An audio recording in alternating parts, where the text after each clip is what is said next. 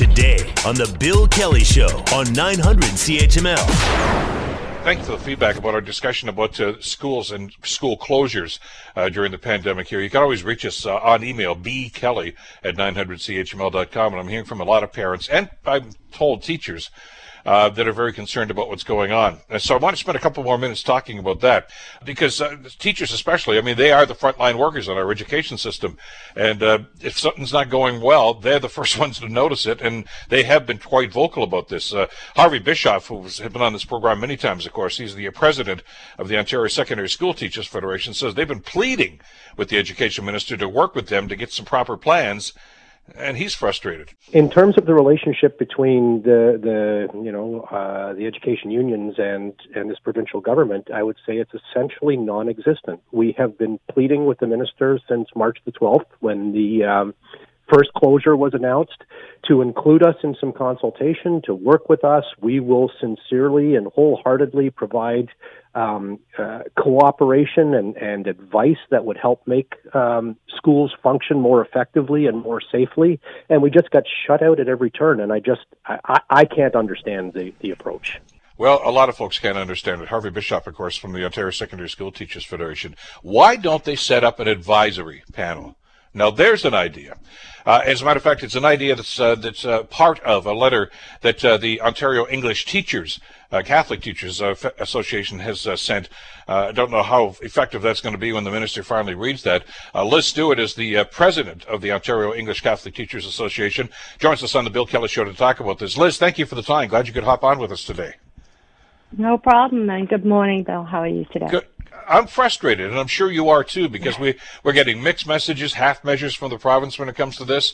I'm I'm hearing more and more data, Liz, on a daily basis now from from st- statisticians, from doctors that are saying this school closure thing is is really, really, really being harmful to kids. You know, they're off, they're on, they're off, they're, they're, they're you know, they're the mental health issues. We all know about that. The physical health issues that are going on you guys are on the front line. You must be seeing this on a daily basis. Well, not now because you're not allowed in school. Ab- absolutely, and that's what we've been hearing from our members. And you know, we have been calling since the spring uh, to be part of the conversation so that we could make whatever reopening plans they wanted to put in place be sustainable. Because we understood um, as educators. I mean, I'm a you know elementary classroom teacher and I understand the importance of in-school learning for kids. It, it's about more than the academics. You know, that mental health piece is huge. The stability of going to school every day for, for some of our students, it's the only stability they experience. Mm-hmm. So we recognize how important it is, and that's absolutely what we wanted to have happen. And at every opportunity, we got shut down. And I, you know, I have not been above begging to be heard and to, to be part of the conversation because we recognize how important it was. And, you know, we, we've gone through frustration to fury. I mean, yesterday when the reports came out about the fact the ministry not only ignored what we were saying, but they ignored their own internal memos when they put together the plan. And that just, that just, that should infuriate everybody because well, that's why we're in the situation we're in. Well, exactly. I, just before you joined us, I had uh, Dr. Martha Fulford on uh, from uh, uh McMaster Children's Hospital. And of course, as you know, she was one of the co-authors of the original uh, series of recommendations from Sick Kids.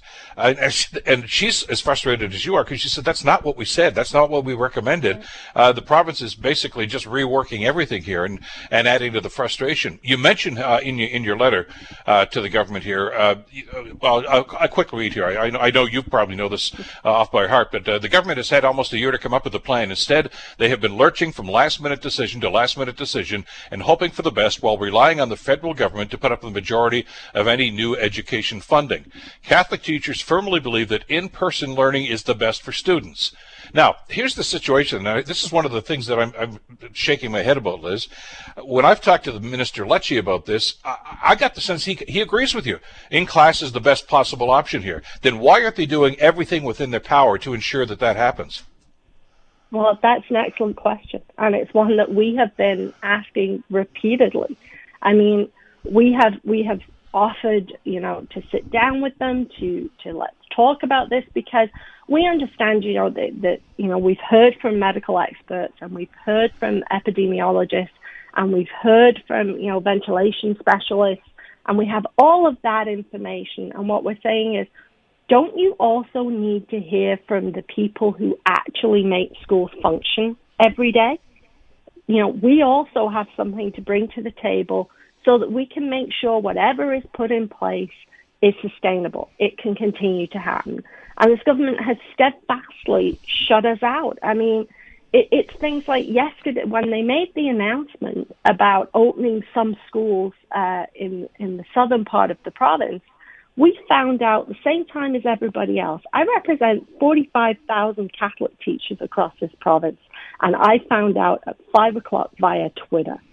How is that appropriate? How is that working together to make sure that things can be successful? And they've made this a very binary choice, right? They've said either mm-hmm. the schools are open or they're closed. And what we've said is no, actually, it's not that simple. You can you either you close schools or you reopen them and put the proper measures in place so they can stay open. I'll say this. I, I, I, don't want to put you in a bind, uh, although you, I'm sure you will agree with this. I think one of the major problems that we've got here is in Ontario. I can only speak for Ontario. I, I don't want to get into the other jurisdictions, although we should use them as comparators. Is that there is a, a, a not so latent, acrimonious uh, uh, attitude towards teachers and teachers associations and unions by this government. And we saw that over the last couple of years with, with the negotiations and some of the rhetoric that was flying back and forth from the education ministry and from the premier for that matter too. And and I think I, I, I as as an observer, because I'm you know I'm not a teacher and I'm certainly not in government, I, I think that's part of the underlying cause why these guys don't want to sit down and talk with you about this because they just they don't want to give you that kind of credibility. And unfortunately, I would say you're probably right.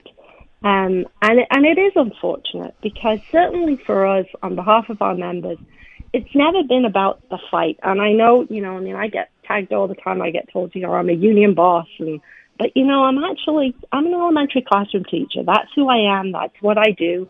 You know, come September, that's where I'll be again. And to me, that's what's important. It's critically important that we make sure that we're speaking for the students as well as for our members all across the province, that we're making sure we're putting the right measures in place, which includes, you know, making sure we're at an advisory table and making sure that the government actually does what it says it's going to do. I mean, in the summer, they talked about, you know, they were going to bring in robust testing for schools. They never did. It no. didn't start happening until November and only in a very limited way. And we're saying if we want to keep schools open and safe, that has to be part of that. Yeah, and uh, I, get another report that Dr. Uh, Isaac Bogoch uh, co-authored uh, that we talked about yesterday t- mentions that very th- same thing. Uh, there has to be tracing, there has to be testing done on a regular basis, and they're just not doing it to the to the level that they promised. Uh, but again, I, I, I, get back to the fact that I don't what I don't think that they they respect what you're doing, and and you saw this you know, long before the pandemic raged to the extent where it has now, Liz, uh, when negotiations were going on, remember in the early years of this government about class sizes and such, they accused people like you, as, as a union president, of indoctrinating kids. You know, you know, that, they're just trying to turn their, those kids against the government. And, you know, the, and, and how can you have a relationship if that kind of antagonism is going to be the, the seemingly the foundation for the relationship? Well, I mean, obviously the minister can't. You know, obviously he struggles with that. We don't because we keep one goal in mind, right? And I, and I know my affiliate, you know, colleagues agree with me on this. We keep one goal in mind, and our goal is to make Ontario's publicly funded education system the best that it can possibly be and to make sure that students get the best experience they can and that our members are working in positive environments. That's our goal. And frankly, I don't care who we work with to attain that goal. I really, it doesn't matter to me who is on the other side of the table as long as we can share a common goal. And this government uh, doesn't want to give credibility to anybody else. But if that's the case, well, then they also have to accept the fact that when they make decisions without talking to other people, without taking all of that information on, without doing it with those best interests in mind, that there are going to be repercussions for that. And that people will remember. And that's the bottom line. You know, people will remember when we get to that ballot box again what this government chose to do. And it has made choices. And we are asking and pleading for them to make the choice to come and engage in real, meaningful dialogue so that we can make sure we are opening our schools in the safest way possible. But the ramifications go well beyond well, the next two years and the next uh, provincial election. I'm, I'm, I'm concerned about the long term impact this is going to have, not just on the education system, but on the on the students that are in that system right now. Uh, as, as, we talked about with Dr. Fulford in the last segment, I mean, you know, the, the calls into the kids helpline have increased fourfold. There used to be a million in 2019. It was over four million last year, and and rising. By the way, uh, we know that uh, that suicides are up. We know that uh, abuses of substance abuses are up considerably. That's that's not in isolation. I mean, you know, the numbers have spiked in, in the year 2020. Uh, do they not connect the dots to say maybe it's because of some of the policies that we're putting in place? We're, we're taking them out of this. We're taking them out of their learning environment. And, and especially in your situation, Liz, as an elementary school teacher, those are formative years for, for students and for kids in general. I mean, it's, it's not just, you know, the, the learning that goes on there. It's the development of social skills, the, the interactivity uh, that goes on, all of this sort of stuff. If you take them out of that school environment, uh, they're not learning that. Absolutely. I mean, the, there's so many things. I mean, when any one of us think about, you know, as adults, think about the pressures that, you know, the pandemic has placed on us, you know, and, and the changes we've had to make in our lifestyles and the stresses that's brought to bear. And then imagine, you know, a young child who is who is trying to navigate through this. In in some of them in, in very different life circumstances. You know, I mean, when, you talk about all of the, you know, the kids' help phone, um, the increase in calls, when we talk about the fact that, you know, domestic violence rates have skyrocketed. You know, we're, we're now asking people to isolate at home with a, with their abusers. And, you know, there has to be support. And that is, you know, we have been calling way before this. We were saying, you know, more mental health supports were required um, to assist within schools with students. And now we're going to see an exponential rise in that. We understand that as educators.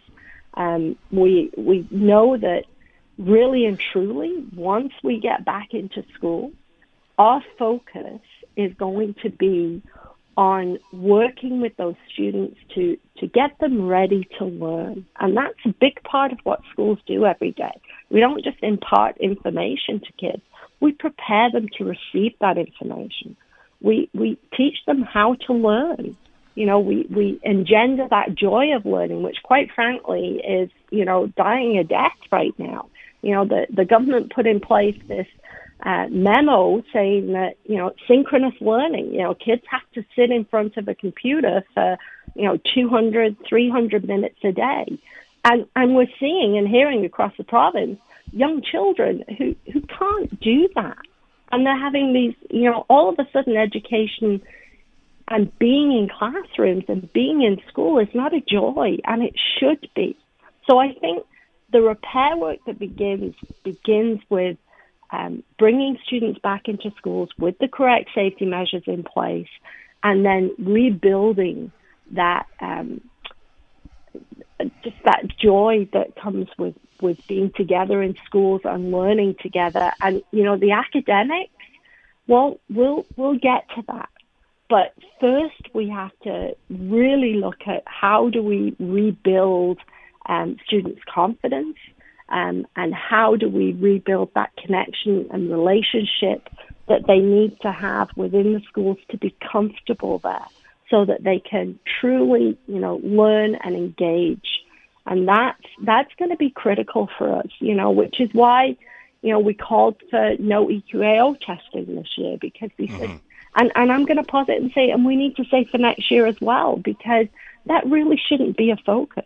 Our focus should be on rebuilding students' mental health and rebuilding uh, their confidence and their, their love of learning And then we can start really to push the academic piece because the academics will get there, right? Like we'll rebuild that. That I'm confident of. I'm more concerned about the mental health issue.